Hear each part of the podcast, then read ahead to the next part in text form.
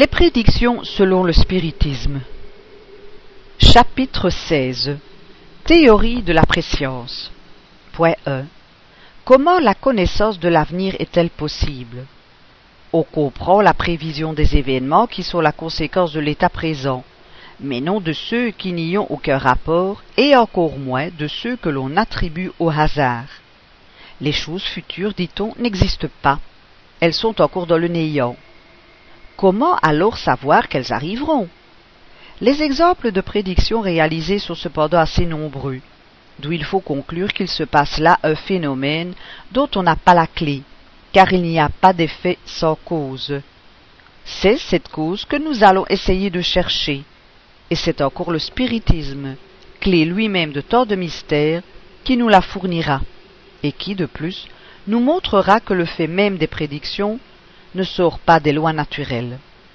Prenons, comme comparaison, un exemple dans les choses usuelles, et qui aidera à faire comprendre le principe que nous aurons à développer. Point deux. Supposons un homme placé sur une haute montagne et considérant la vaste étendue de la plaine. Dans cette situation, l'espace du lieu sera peu de chose, et il pourra facilement embrasser d'un seul coup d'œil tous les accidents du terrain, depuis le commencement jusqu'à la fin de la route. Le voyageur qui suit cette route pour la première fois sait qu'en marchant, il arrivera au bout. C'est là une simple prévision de la conséquence de sa marche. Mais les accidents du terrain, les montées et les descentes, les rivières à franchir, les bois à traverser, les précipices où il peut tomber, les voleurs apostés pour le dévaliser, les maisons hospitalières où il pourra se reposer, tout cela est indépendant de sa personne. C'est pour lui l'inconnu, l'avenir, parce que sa vue ne s'étend pas au-delà du petit cercle qui l'entoure. Quant à la durée, il la mesure par le temps qu'il met à parcourir le chemin. Ôtez-lui les points de repère et la durée s'efface. Pour l'homme qui est sur la montagne et qui suit de l'œil le voyageur, tout cela est le présent. Supposons que cet homme descende auprès du voyageur et lui dise « À tel moment, vous rencontrerez telle chose, vous serez attaqué et secouru. » Il lui prédira l'avenir. L'avenir est pour le voyageur, pour l'homme de la montagne, cet avenir est le présent. Point trois. Si nous sortons maintenant du cercle des choses purement matérielles, et si nous entrons par la pensée dans le domaine de la vie spirituelle, nous verrons ce phénomène se produire sur une plus grande échelle. Les esprits dématérialisés sont comme l'homme de la montagne. L'espace et la durée s'effacent pour eux. Mais l'étendue et la pénétration de leur vue sont proportionnées à leur épuration et à leur élévation dans la hiérarchie spirituelle. Ils sont, par rapport aux esprits intérieurs, comme l'homme armé de puissants télescopes à côté de celui qui n'a que ses yeux. Chez ces derniers, la vue est circonscrite, non seulement parce qu'ils ne peuvent que difficilement s'éloigner du globe auquel ils sont attachés, mais parce que la grossièreté de leur périsprit voile les choses éloignées, comme le fait un brouillard pour les yeux du corps. On comprend que, selon le degré de perfection, un esprit puisse embrasser une période de quelques années, de quelques siècles et même de plusieurs milliers d'années. Car, qu'est-ce qu'un siècle en présence de l'infini? Les événements ne se déroulent point successivement devant lui, comme les incidents de la route du voyageur. Il voit simultanément le commencement et la fin de la période, tous les événements qui, dans cette période, sont l'avenir pour l'homme de la terre, sont pour lui le présent. Il pourrait donc venir nous dire avec certitude, telle chose arrivera à telle époque, parce qu'il voit cette chose comme l'homme de la montagne voit ce qui attend le voyageur sur la route. S'il ne le fait pas, c'est parce que la connaissance de l'avenir serait nuisible à l'homme. Elle entraverait son libre arbitre, elle le paralyserait dans le travail qu'il doit accomplir pour son progrès. Le bien et le mal qu'il attend, étant dans l'inconnu, sont pour lui l'épreuve. Si une telle faculté, même restreinte, peut être dans les attributs de la créature, à quel degré de puissance ne doit-elle pas s'élever dans le Créateur qui embrasse l'infini? Pour lui, le temps n'existe pas. Le commencement et la fin des mondes sont le présent. Dans cet immense panorama, qu'est-ce que la durée de la vie d'un homme, d'une génération, d'un peuple? Théorie de la préscience. Point quatre. Cependant, comme l'homme doit concourir au progrès général et que certains événements doivent résulter de sa coopération, il peut être utile, dans des cas spéciaux, qu'il soit pressenti sur ces événements, afin qu'il en prépare les voies et se tienne prêt à agir quand le moment sera venu. C'est pourquoi Dieu permet parfois qu'un coin du voile soit soulevé, mais c'est toujours dans un but utile, et jamais pour satisfaire une vaine curiosité. Cette mission peut donc être donnée non à tous les esprits, puisqu'il en est qui ne connaissent pas mieux l'avenir que les hommes, mais à quelques esprits suffisamment avancés pour cela. Or, il est à remarquer que ces sortes de révélations sont toujours faites spontanément, et jamais, ou bien rarement du moins, en réponse à une demande directe. Point cinq. Cette mission peut également être dévolue à certains hommes, et voici de quelle manière. Celui à qui est confié le soin de révéler une chose cachée peut en recevoir à son insu l'inspiration des esprits qui la connaissent, et alors il la transmet machinalement sans s'en rendre compte. On sait en outre que, soit pendant le sommeil, soit à l'état de veille, dans les extases de la double vue, l'âme se dégage et possède à un degré plus ou moins grand les facultés de l'esprit libre. Si c'est un esprit avancé, s'il a surtout, comme les prophètes, reçu une mission spéciale à cet effet, il jouit, dans les moments d'émancipation de l'âme, de la faculté d'embrasser par lui-même une période plus ou moins étendue et voit, comme présent, les événements de cette période. Il peut alors les révéler à l'instant même ou en conserver la mémoire à son réveil. Si ces événements doivent rester dans le secret, il ne perdra le souvenir ou il ne lui en restera qu'une vague intuition suffisante pour le guider instinctivement. Point six. C'est ainsi qu'on voit cette faculté se développer providentiellement dans certaines occasions, dans les dangers imminents, dans les grandes calamités, dans les révolutions, et que la plupart des sectes persécutées ont eu de nombreux voyants. C'est encore ainsi que l'on voit de grands capitaines marcher résolument à l'ennemi avec la certitude de la victoire. Des hommes de génie, comme Christophe Colomb, par exemple, poursuivent un but en prédisant, pour ainsi dire, le moment où ils l'atteindront. C'est qu'ils ont vu ce but qui n'est pas l'inconnu pour leur esprit. Le don de prédiction n'est donc pas plus surnaturel qu'une foule d'autres phénomènes. Il repose sur les propriétés de l'âme et la loi des rapports du monde visible et du monde invisible que le spiritisme vient faire connaître. Cette théorie de la préscience ne résout peut-être pas d'une manière absolue tous les cas que peut présenter la révélation de l'avenir, mais on ne peut disconvenir qu'elle en pose le principe fondamental. Point sept. Souvent, les personnes douées de la faculté de prévoir, dans l'état extatique ou somnambulique, voient les événements se dessiner comme dans un tableau. Ceci pourrait aussi s'expliquer par la photographie de la pensée. Un événement étant dans la pensée des esprits qui travaillent à son accomplissement, ou dans celle des hommes dont les actes doivent le provoquer, cette pensée, traversant l'espace comme les sons traversent l'air, peut faire image pour le voyant. Mais comme la réalisation peut en être hâtée ou retardée par un concours de circonstances, il voit la chose sans pouvoir en préciser le moment. Parfois même, cette pensée peut n'être qu'un projet, un désir qui peuvent n'avoir pas de suite. De là les erreurs fréquentes de fait et de date dans les prévisions. Entre parenthèses, chapitre quatorze, numéro treize et suivant. Fermez la parenthèse. Point huit. Pour comprendre les choses spirituelles, c'est-à-dire pour s'en faire une idée aussi nette que celle que nous nous faisons d'un paysage qui est sous nos yeux, il nous manque véritablement un sens. Exactement comme à l'aveugle, il manque le sens nécessaire pour comprendre les effets de la lumière, des couleurs et de la vue sans le contact. Aussi, n'est-ce que par un effort de l'imagination que nous y parvenons, et à l'aide de comparaisons puisées dans les choses qui nous sont familières. Mais des choses matérielles ne peuvent donner que des idées très imparfaites des choses spirituelles. C'est pour cela qu'il ne faudrait pas prendre ces comparaisons à la lettre, et croire par exemple que l'étendue des facultés perceptives des esprits tient à leur élévation effective, et qu'ils ont besoin d'être sur une montagne ou au-dessus des nuages pour embrasser le temps ou l'espace. Cette faculté est inhérente à l'état de spiritualisation, ou si l'on veut, de dématérialisation. C'est-à-dire que la spiritualisation produit un effet que l'on peut comparer, quoique très imparfaitement, à celui de la vue d'ensemble de l'homme qui est sur la montagne.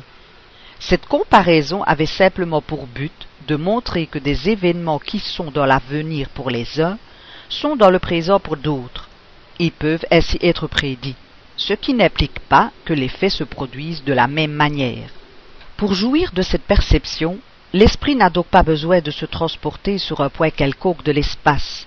Celui qui est sur la terre à nos côtés peut la posséder dans sa plénitude, tout aussi bien que s'il en était à mille lieues, tandis que nous ne voyons rien en dehors de l'horizon visuel. La vue, chez les esprits, ne se produisant pas de la même manière ni avec les mêmes éléments que chez l'homme, leur horizon visuel est tout autre. Or, c'est précisément là le sens qui nous manque pour le concevoir. L'esprit, à côté de l'incarné, est comme le voyant à côté d'un aveugle. Point neuf. Il faut bien se figurer en outre que cette perception ne se borne pas à l'étendue, mais qu'elle comprend la pénétration de toute chose. C'est, nous le répétons, une faculté inhérente et proportionnée à l'état de dématérialisation. Cette faculté est amortie par l'incarnation, mais elle n'est pas complètement annulée, parce que l'âme n'est pas enfermée dans le corps comme dans une boîte. L'incarné la possède, quoique toujours à un moindre degré, que lorsqu'il est entièrement dégagé. C'est ce qui donne à certains hommes une puissance de pénétration qui manque totalement à d'autres, une plus grande justesse dans le coup d'œil moral, une compréhension plus facile des choses extramatérielles. Non seulement l'esprit incarné perçoit, mais il se souvient de ce qu'il a vu à l'état d'esprit. Et ce souvenir est comme un tableau qui se retrace à sa pensée. Dans l'incarnation, il voit, mais vaguement et comme à travers un voile. À l'état de liberté, il voit et conçoit clairement. Le principe de la vue n'est pas hors de lui, mais en lui. C'est pour cela qu'il n'a pas besoin de notre lumière extérieure. Par le développement moral, le cercle des idées et de la conception s'élargit. Par la dématérialisation graduelle du périsprit, celui-ci se purifie des éléments grossiers qui altéraient la délicatesse des perceptions. D'où il est aisé de comprendre que l'extension de toutes les facultés suit le progrès de l'esprit. Point dix. C'est le degré de l'extension des facultés de l'esprit qui, dans l'incarnation, le rend plus ou moins apte à concevoir les choses spirituelles. Toutefois, cette aptitude n'est pas la conséquence nécessaire du développement de l'intelligence. La science vulgaire ne la donne pas.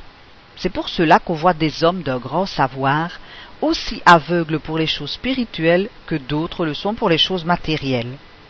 Ils y sont réfractaires parce qu'ils ne les comprennent pas.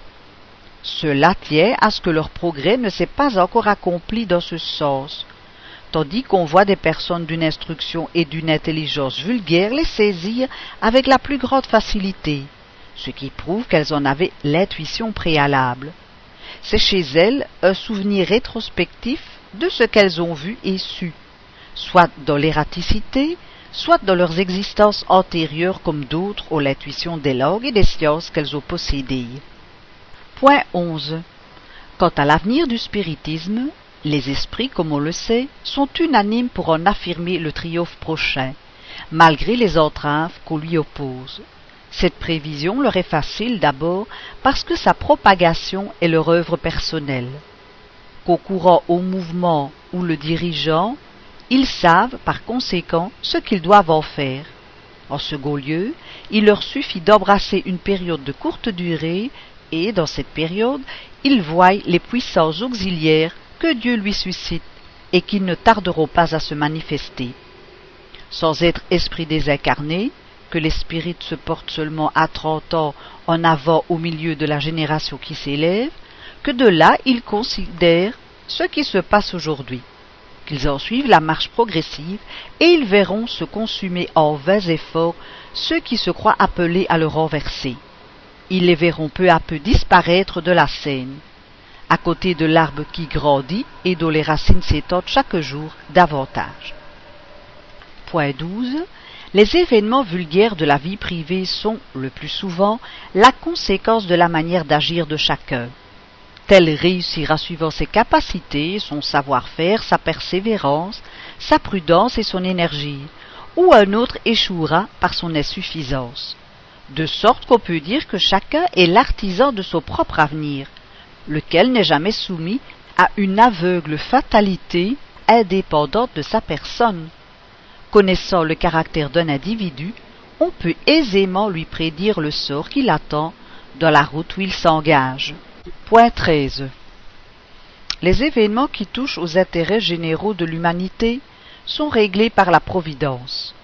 Quand une chose est dans les desseins de Dieu, elle doit s'accomplir quand même, soit par un moyen, soit par un autre. Les hommes concourent à son exécution, mais aucun n'est indispensable. Autrement, Dieu lui-même serait à la merci de ses créatures. Si celui à qui incombe la mission de l'exécuter fait défaut, un autre en est chargé. Il n'y a point de mission fatale. L'homme est toujours libre de remplir celle qui lui est confiée et qu'il a volontairement acceptée. S'il ne le fait pas, il en perd le bénéfice et il assume la responsabilité des retards qui peuvent être le fait de sa négligence ou de son mauvais vouloir. S'il devient un obstacle à son accomplissement, Dieu peut le briser d'un souffle. Point quatorze. Le résultat final d'un événement peut donc être certain, parce qu'il est dans les vues de Dieu. Mais, comme le plus souvent, les détails et le mode d'exécution sont subordonnés aux circonstances et au libre arbitre des hommes, les voies et les moyens peuvent être éventuels. Les esprits peuvent nous pressentir sur l'ensemble s'il est utile que nous en soyons prévenus. Mais, pour préciser le lieu et la date, il faudrait qu'ils connussent d'avance la détermination que prendra tel ou tel individu. Or, si cette détermination n'est pas encore dans sa pensée, selon ce qu'elle sera, elle peut hâter ou retarder le dénouement, modifier les moyens secondaires d'action, tout en aboutissant au même résultat. C'est ainsi, par exemple, que les esprits peuvent, par l'ensemble des circonstances, prévoir qu'une guerre est plus ou moins prochaine, qu'elle est inévitable, sans pouvoir prédire le jour où elle commencera, ni les incidents de détail qui peuvent être modifiés par la volonté des hommes. Point quinze. Pour la fixation de l'époque des événements futurs, il faut en outre tenir compte d'une circonstance inhérente à la nature même des esprits. Le temps, de même que l'espace, ne peut être évalué qu'à l'aide de points de comparaison ou de repères qui le divisent en périodes que l'on peut compter. Sur la Terre, la division naturelle du temps en jours et en années est marquée par le lever et le coucher du soleil et par la durée du mouvement de translation de la Terre. Les unités de mesure du temps doivent varier selon les modes, puisque les périodes astronomiques sont différentes. C'est ainsi, par exemple, que dans Jupiter, les jours équivalent à dix de nos heures et les années à près de douze années terrestres. Il y a donc pour chaque mode une manière différente de supputer la durée, suivant la nature des révolutions astrales qui s'y accomplissent. Ce serait déjà une difficulté pour la détermination de nos dates par des esprits qui ne connaîtraient pas notre monde. Mais en dehors des mondes, ces moyens d'appréciation n'existent pas. Pour un esprit, dans l'espace, il n'y a ni lever ni coucher de soleil marquant les jours, ni révolution périodique marquant les années. Il n'y a pour lui que la durée et l'espace infini. Entre parenthèses, chapitre six, numéro un et suivant. Fermez la parenthèse. Celui donc qui ne serait jamais venu sur la terre n'aurait aucune connaissance de nos calculs qui, du reste, lui seraient complètement inutiles. Il y a plus. Celui qui n'aurait jamais été incarné sur aucun mode n'aurait aucune notion des fractions de la durée. Lorsqu'un esprit étranger à la terre vient s'y manifester, il ne peut assigner de date aux événements qu'en s'identifiant avec nos usages, ce qui est sans doute en son pouvoir, mais ce que, le plus souvent, il ne juge pas utile de faire. Point seize. Les esprits qui composent la population invisible de notre globe, où ils ont déjà vécu et où ils continuent de vivre au milieu de nous, sont naturellement identifiés avec nos habitudes, dont ils emportent le souvenir dans l'erraticité. Ils pourraient par conséquent plus facilement assigner une date aux événements futurs lorsqu'ils la connaissent. Mais, outre que cela ne leur est pas toujours permis, ils en sont empêchés par cette raison que toutes les lois, que les circonstances de détail sont subordonnées au libre arbitre et à la décision éventuelle de l'homme. La date précise n'existe réellement que lorsque l'événement est accompli.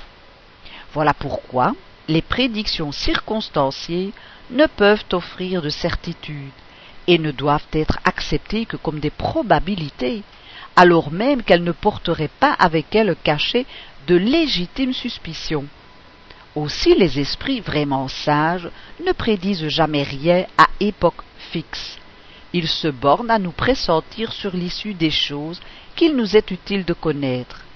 Insister pour avoir des détails précis, c'est s'exposer aux mystifications des esprits légers qui prédisent tout ce qu'on veut, sans se soucier de la vérité, et s'amusent des frayeurs et des déceptions qu'ils causent. Point dix-sept. La forme assez généralement employée jusqu'ici pour les prédictions en fait de véritables énigmes, souvent indéchiffrables. Cette forme mystique et kabbalistique, dont Nostradamus offre le type le plus complet, leur donne un certain prestige aux yeux du vulgaire, qui leur attribue d'autant plus de valeur qu'elles sont plus incompréhensibles. Par leur ambiguïté, elles se prêtent à des interprétations très différentes, de telle sorte que, selon le sens attribué à certains mots allégoriques ou de convention, selon la manière de supputer le calcul bizarrement compliqué des dates, et avec un peu de bonne volonté, on y trouve à peu près tout ce qu'on veut. Quoi qu'il en soit, on ne peut disconvenir que quelques-unes ont un caractère sérieux et confondent par leur véracité. Il est probable que cette forme voilée a eu dans un temps sa raison d'être et même sa nécessité. Aujourd'hui, les circonstances ne sont plus les mêmes. Le positivisme du siècle s'accommoderait peu du langage sibyllin. Aussi, les prédictions de nos jours n'affectent plus ces formes étranges. Celles que font les esprits n'ont rien de mystique. Ils parlent le langage de tout le monde, comme ils l'eussent fait de leur vivant, parce qu'ils n'ont pas cessé d'appartenir à l'humanité. Ils nous pressentent sur les choses futures, personnelles ou générales, lorsque cela peut être utile, dans la mesure de la perspicacité dont ils sont doués, comme le feraient des conseillers ou des amis. Leurs prévisions sont donc plutôt des avertissements, qui n'ôtent rien au libre arbitre, que des prédictions proprement dites qui impliqueraient une fatalité absolue. Leur opinion est en outre presque toujours motivée, parce qu'ils ne veulent pas que l'homme annihile sa raison sous une foi aveugle, ce qui permet d'en apprécier la justesse. Point dix-huit. L'humanité contemporaine a aussi ses prophètes. Plus d'un écrivain, poète, littérateur, historien ou philosophe a pressenti dans ses écrits la marche future des choses que l'on voit se réaliser aujourd'hui.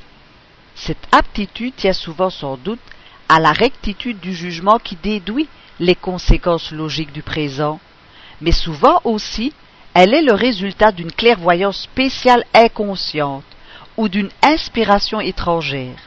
Ce que ces hommes ont fait de leur vivant, ils peuvent à plus forte raison le faire et avec plus d'exactitude à l'état d'esprit, alors que la vue spirituelle n'est plus obscurcie par la matière.